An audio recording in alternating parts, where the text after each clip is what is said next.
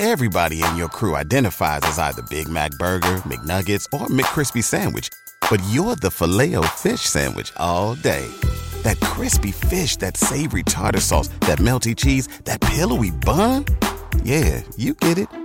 Every time. And if you love the Filet-O-Fish, right now you can catch two of the classics you love for just $6. Limited time only. Price and participation may vary. Cannot be combined with any other offer. Single item at regular price. Ba da ba ba ba.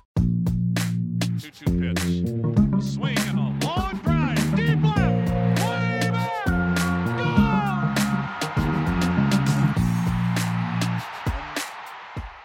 Hey, everybody, welcome to another Baseball America podcast. I'm Kyle Glaser. It's been just over two months since North American sports shut down for all intents and purposes. Since then, there's been a lot of developments with the coronavirus and treating it. From a medical perspective, things are starting to look up. The number of daily new cases is falling. CDC reported about 22,000 new cases yesterday. That's down from a peak of 43,000 in early April, so about half. National hospitalization rate is also declining. The national mortality rate is declining.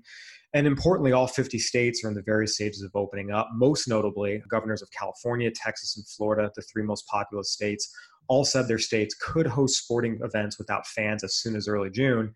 For Major League Baseball, that's obviously a good thing. Uh, there's an 82 game proposal out there. The union and Major League Baseball are discussing health and safety protocols. They're going to figure out the economics.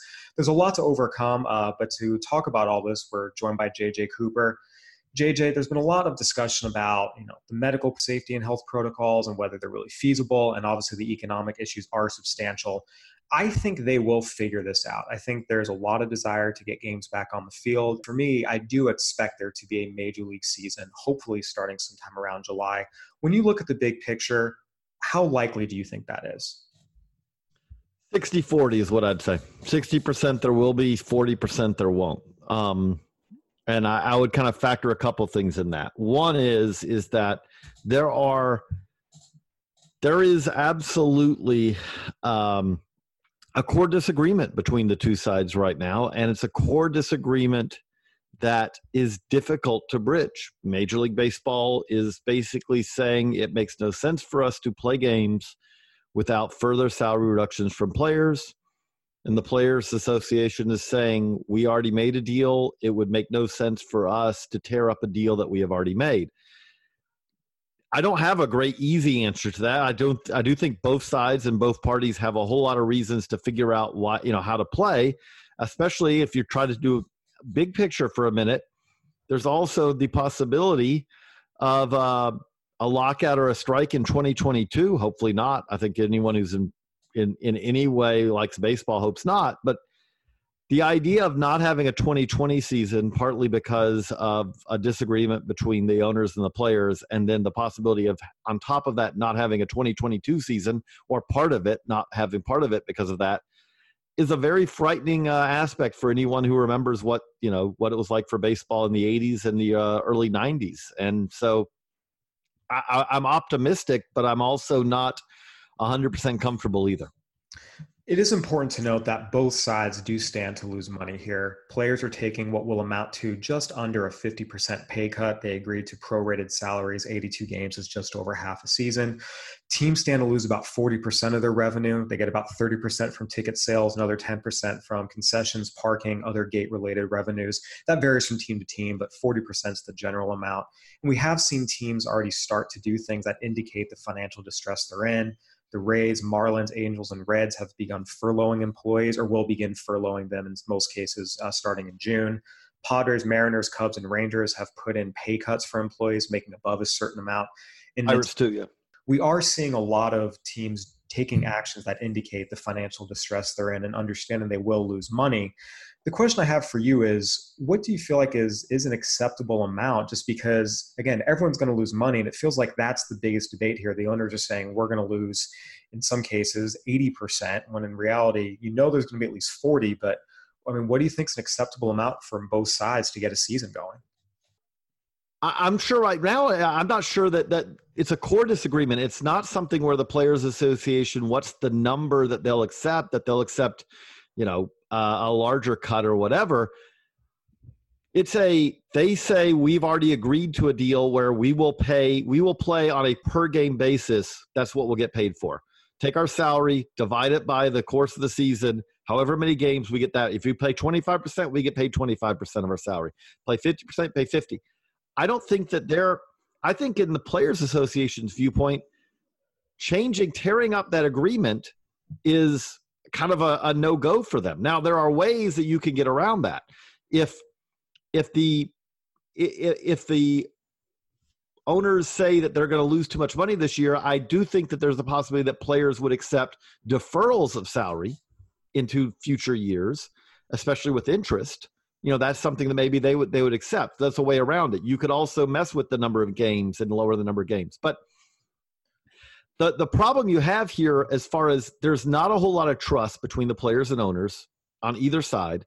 We know that, but on top of that, we also know there's not going to be complete financial transparency on the owner side. Like when there are numbers out there, a lot of this comes down to debt service. You know, you have leveraged owners who have bought clubs and have significant debt service to pay. Well, if I'm the Players Association, there's a reasonable argument that can be made that debt service is not anything to do with actual operations of a baseball team and that that is something where if if you as a player if you do not receive the benefits of when a team sells that was bought for a hundred million dollars sells for a billion then you also should not be responsible in any way for debt service of the purchase price of a team. And so I, again i think that there's something the health and safety aspects of this are significant and they're going to be difficult to, to route around. But on top of that there's got to be something that shakes out of this staring uh, uh, again, you know, two sides staring at each other. And let's also say that we, as we record this podcast, MLB has not officially rolled out its economic proposal to the players. So as a, we're talking about something that is speculative right now, but is yet to actually be even negotiated. Well, the AP did report that there was a video presentation made where Commissioner Manfred laid out some of the MLB's financials. The Major League Baseball Players Association has asked for further documentation to. But there hasn't been a proposal. They've laid out they've laid out finances they haven't said here's what we propose correct they've laid out the picture and there's now the more documents are being exchanged and eventually we do hope there will be a proposal in the near future you mentioned something that i think is important and you mentioned that the owners of financial transparency it's not something that they're used to and i do think in this situation it's key that they are. I know we can't expect them to be because there's no history of doing that. When you take everything into account in terms of where the country is the fact that players are already taking 50% pay cuts I think it would be the right thing and really in the game's best interest for the owners to be transparent with the players and say, look, here's where we really are. The tax they're taking right now, I think at the end of the day, it's just going to hurt the chances of baseball getting back on the field. I'll, I'll go. I'll take that even a different tack again, I think that there has to be a way to figure out ways to do this without tearing up the original March agreement. I know that there is a, a, a significant disagreement about that agreement, whether it would be renegotiated if there was fanless games. And the players say one thing, the owners say another. And absolutely, when you do things like that, that's poor documentation at the time, absolutely. But it is something where that disagreement is not going to be resolved anytime soon but on top of that, you can talk about financial transparency, but the reality of it is, is that if they head down that road, I don't think we're going to get a season anytime soon because those issues are so large and so complex that, you know, okay, let's say for a minute that the owners said, here's the books, which they will not do. No chance that happens, especially in the lead up to a, a CBA negotiation that is on at least the middle burner. If it's not the front burner now, it's not the back burner either. It's the middle burner if you have a three burner uh, stove. But um, they're not going to do that. But even if they did, that would take weeks of back and forth of debating. See, you've included here, you know, this salary for the owner, and you've included debt service, and you've included this, and you know that's not a reasonable reimbursement rate for the our the regional sports network that you also own. So you're saying you only make X off of this. All of those issues get very complex. And when you talk about labor negotiations, this is one of the reasons that when you have these collectively bargain negotiations, that they take months and literally years is because of how complex these things are. If we're going to have a baseball season in July, get the health and safety done, but they got to figure out a way. Okay, how do we route around? How do we find something again? Whether it's deferred money, whether it's we're going to change it up as far as the number of games, and we're going to play expanded playoffs. What you know, whatever they are, they're going to do. I don't think that we're. I, I am very pessimistic on the idea that the owners and players will rework an entirely new economic system for the 2020 season and get baseball back on the field in July. I completely agree. And that's where it's going to be key for as these negotiations move forward to make sure people are as open and transparent as possible to make sure they can do all these things without the lack of trust getting in the way, which, as we know, is kind of the status quo between Major League Baseball and the Major League Baseball Players Association right now. I do feel like you put it 60 40, and maybe this is the optimist in me. I would go 80 20. I do feel like as long as they get the health and safety protocols figured out, which again is a challenge, but they're en route to doing that. I just think that at the end of the day, everyone hopefully will have the wisdom to look around and say, this is going to do lasting damage to our game and our business if we are not able to play solely because of financial reasons. That would cause an incredible amount of bad will toward the owners, toward the players, toward all parties involved. And I think either side thinking that, oh, the owners will take the blame or the players will take the blame is fooling themselves. The entire game will suffer top to bottom. And I hope they realize that. I think there's enough smart people on both sides to realize that. And ultimately, I think they will get back on the field in some form or fashion. Let's hope. Minor League Baseball is a completely different situation. And before we get into the teams, I want to talk about the players real quick. Major League Baseball guaranteed $400 a week to minor league players up through May 31st, except for the ones living at team facilities and a couple of other exceptions as well. That runs out May 31st. Uh, I reached out to Major League Baseball, asked if they were considering any extensions for that. They said they had not made a decision at this time. That was up earlier this week. JJ, I do have to say, looking around and seeing teams, again, beginning to furlough employees, instituting pay cuts for employees, Major League Baseball and the Players Association haggling over what's real and what's not financially. I do wonder if this $400 a week payment is going to continue. And just looking at the big picture around it, it seems like it's tough again with teams furloughing employees and instituting pay cuts. I can't say I feel confident necessarily that it will be continued. That's not to say it won't be. I just looking at the big picture, it feels like a tough situation right now. Uh, we we just talked about the difficulty of the negotiation between MLB owners and MLB Players Association. The the difference here is is that this is something where it is the minor league players who are not part of the MLB, you know, Players Association, part of the union, are basically dependent on the decision. They don't have a, a, a uh, say. They don't have an ability to negotiate. It is MLB's decision to, as to what they you know what they pay or what they don't pay these players. Um, I, I mean, I, I don't want to speculate because I'm I'm the same boat you are, which is is that there has been not been a decision that the, the, the clock is ticking. I mean, if, if you are a minor league player, the the check is you know again the 400 a week as currently scheduled ends real soon. Um, you know, I, I don't know if it'll continue or not. Uh, I could.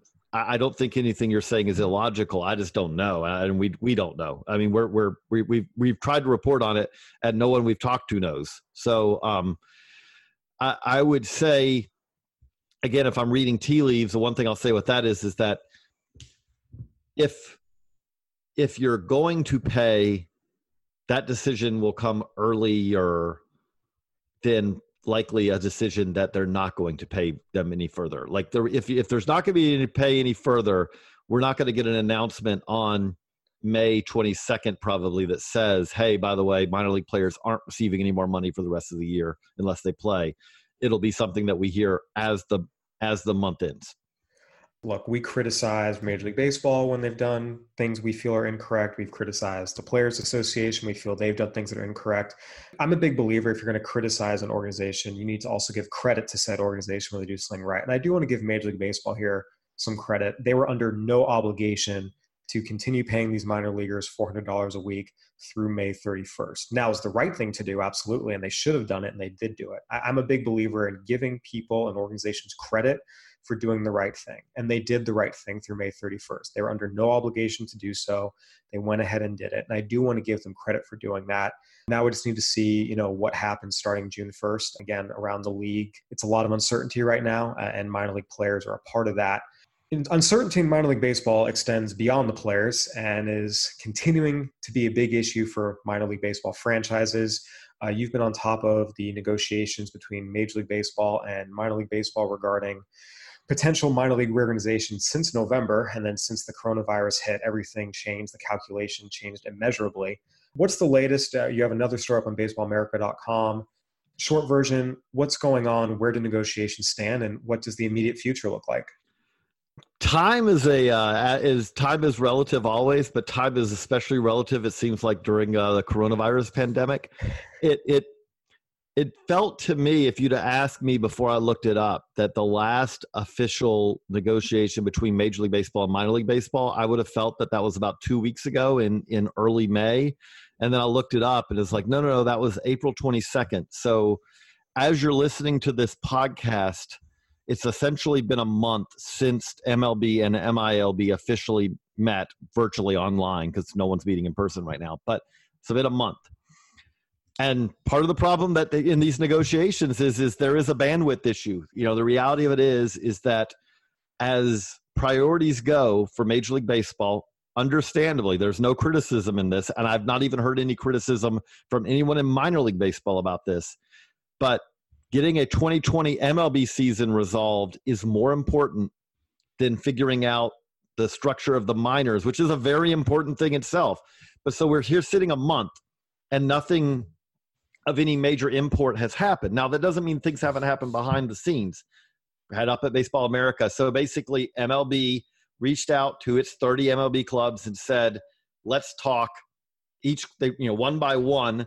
Let's talk about your affiliation situation, Let's talk about where fits maybe better geographically. What do you like stadium wise? Who do you like operating with? Who you less you know less uh, thrilled about you you currently operate with?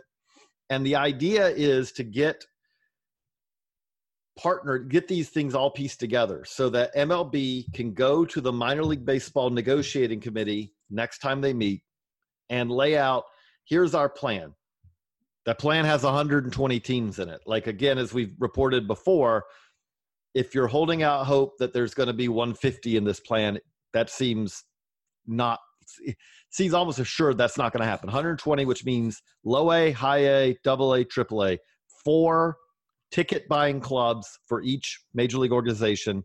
Yes, there still would be complex level teams for in Arizona and Florida, but those are separate. There are no fans, there are no ticket buying the clubs just run those. So, with that being the case, the idea is, is they'll come up this 120, they'll lay out here are the leagues, here are the affiliations. Doesn't mean there can't be some tweaking at that point, but trust me, as someone who I've tried to lay out, like, okay, how does this work? How does this? And the thing that keeps happening is, so I'll hear a rumor of, oh, this double A team is going to triple A. And so you then sit down and you go, okay, so they're AAA. So now I've got to find another AAA pair in either the IL or the PCL because no league wants to have an uneven number of teams, obviously, for scheduling purposes. Okay, so you do that. And then you say, okay, well, by doing that, now I've messed up this league over here. And so now I got to figure out how to fix that. Okay, well, once I've done that, then that messes up this league. And you just keep, every time you move one piece on the the checkerboard, the chessboard, whatever you want to call it, it affects multiple other pieces. And so when MLB rolls out that proposed term sheet with 120, I do view that as is that's probably going to be pretty close to what who the 120 halves on this are, and that's going to lay out in some ways who are the 40-ish have-nots that are going to be out there. And there's still a lot to be determined there do the have nots get compensated? MLB's been adamant that they want to make sure that there is still baseball, high level, viable baseball in those cities who are losing affiliated baseball. But how is that going to be structured? How many leagues is MLB going to form? How many times or how many ways are MLB going to help get these teams, cities into leagues that already exist out there in some form or another? There's a lot of details to still be worked out. And that even get into what is the structure of Major League Baseball running the minors, which is what everyone's expectation is will be part of this. That's another, that's not even a detail. That's like a core part of this. There's still a lot to be done. That said, there is a lot of pressure, a lot of imp- impetus to get this done. Every every minor league team who's struggling wants a 2021 schedule, and until this is settled, there are no 2021 schedules. You mentioned that term sheet should be coming hopefully sooner rather than later. One of the interesting things to me that you raised in your article was that minor league teams who perceive themselves to be on the bubble are trying to find essentially a benefactor in a major league baseball team, a team that they can kind of seek protection from, and in some case potentially offer ownership stakes in at below market value to essentially ensure their safety and survival as an affiliated minor league team. You mentioned that there could be some legal questions there, but it's very, very difficult to determine what market value actually is right now, just because so many teams are facing rather large financial losses due to the coronavirus take us through that process in terms of you know how many teams are doing this looking at their situation saying, you know what, we need to go find a major league team to essentially be our protector? I don't have an exact number. I have that. I, I have talked to a a significant number of MILB officials, owners, and all who have who basically tell me that they know it's happening. Then when I say who, and they say, well, I, I you know, either they're not willing to say or they don't know who. I, have you know again, and I'm not going to report rumors until I actually get it from someone that this is what happened. But there is a logic to it. I mean, this is a, a very difficult situation right now. So I legally, well, legally, the rules of minor league baseball and major league baseball that govern their relationship, the professional baseball agreement says you cannot do this. If you are, oh, okay, let me make clear what you can't do. If I'm a club and I have an affiliate I can't talk to any other major league team about the possibility of partnering or about the possibility of buying into my team or any of those aspects. I am not supposed to be able to do that. The only window I have is September, is basically September of this year. There will be a window where teams can negotiate with new affiliations. That said, every incentive in the world right now for minor league teams and major league teams is to be having those conversations right now because a by september this is all going to be done. If you wait till then you're it's too late. B that's the professional baseball agreement and how pdcs are governed in it player development contracts. No one expects that that will still be the system going forward. So if you stick to the the official rules you run the danger of just basically sitting on their own and see there is evidence in the MLB initial plan that having an MLB team as your benefactor, as a part owner, is very beneficial because if you look at their original plan, if you look at the 120 teams that were safe, there were teams on there that draw nobody. There are teams on there in old facilities. But would you say, well, what, what's the what's the through point here of these teams? They're owned by major league clubs. Uh, Frederick was a, as on you know was on initial lists, a high A club, which is not owned by an MLB team. Frederick uh, announced attendance is, is not the most uh, ironclad number that you'll ever see, but Frederick led high A in announced attendance last year. A team that led high A in announced attendance was on the list, and teams that drew less than a thousand, a thousand five hundred fans per game in high A were not on the list. So I, I get, I understand, and there are possibilities of ramifications for teams trying to do this. But right now, no one knows what those ramifications necessarily would be. Would they potentially lose compensation?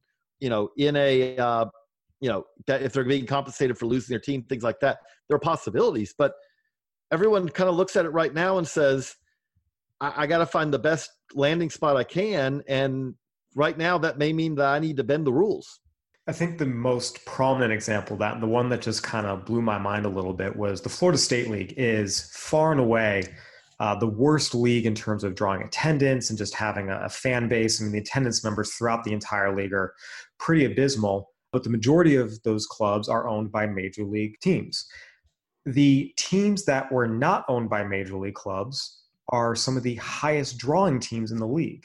And they were the ones on the chopping block. So basically, the teams that actually drew well in the league were on the chopping block.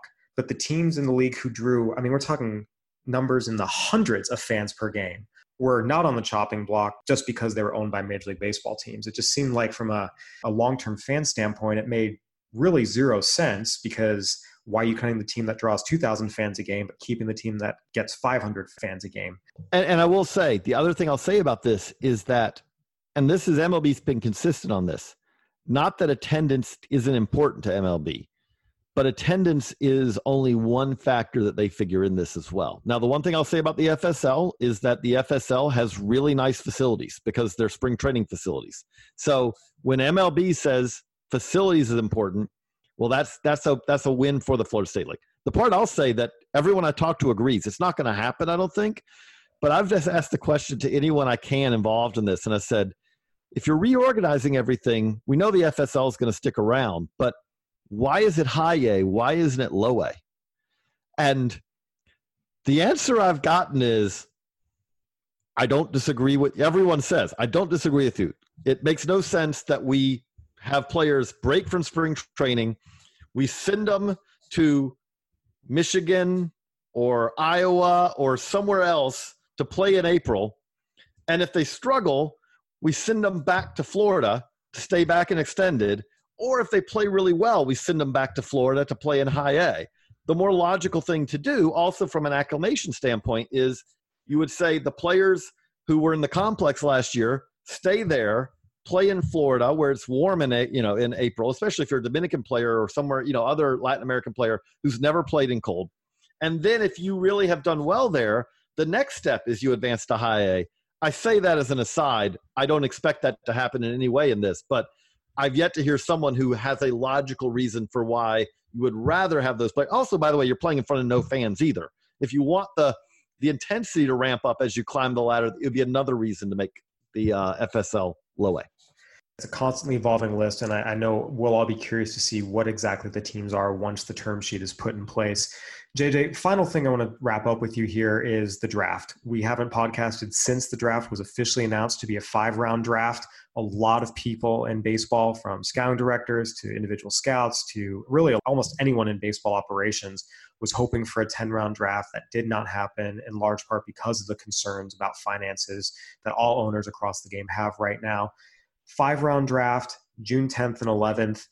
What are some of the things you're expecting to see that might be abnormal compared to other years in this shortened five round draft, which again is the shortest draft in baseball history? Prior to this, every draft had been at least 40 rounds. We're down to five.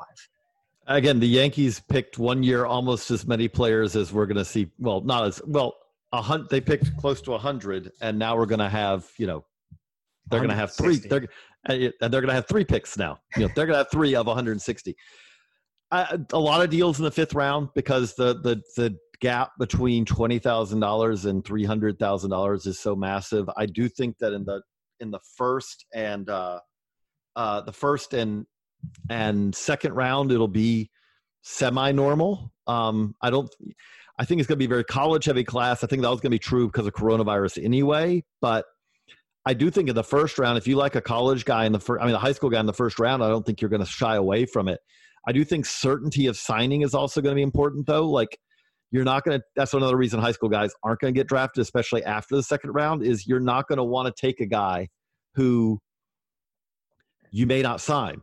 I'll, again, I'll give the example. If you're the Yankees or you're the Red Sox or you're the Astros, if you have a three or four player draft and you fail to sign one of them, that's gutting to your draft because again you don't get that money you know you get you may get a pick next year but that's a very very very small draft at that point so you know it it affects in uh you know in a in a variety of ways that way but i do think at the top i think it's also going to be very college heavy because it's a great college class this year certainly going to be an interesting draft, unlike anything we've seen before, and uh, we'll all be keeping an eye on it. Make sure and stick around and see all the latest draft coverage. Carlos Collazo up at BA is doing a great job, and we'll obviously keep you apprised of everything happening in major and minor league baseball as well. This has been another edition of the Baseball America podcast. Go ahead and give us a review on iTunes, Spotify, Stitch, or whatever platform you're listening on. We'd love to hear from you.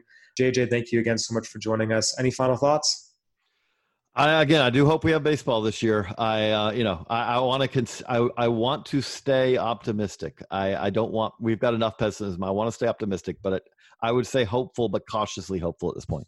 I'm in the same place. Well, uh, once again, JJ, thank you for joining us. For JJ, I'm Kyle Glaser. Thanks for listening, everyone. Stay safe.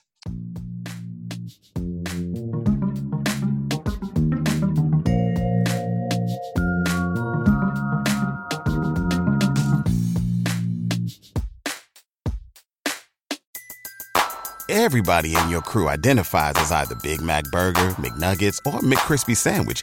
But you're the Filet-O-Fish Sandwich all day. That crispy fish, that savory tartar sauce, that melty cheese, that pillowy bun. Yeah, you get it. Every time. And if you love the Filet-O-Fish, right now you can catch two of the classics you love for just $6. Limited time only. Price and participation may vary. Cannot be combined with any other offer. Single item at regular price. Ba da ba ba ba.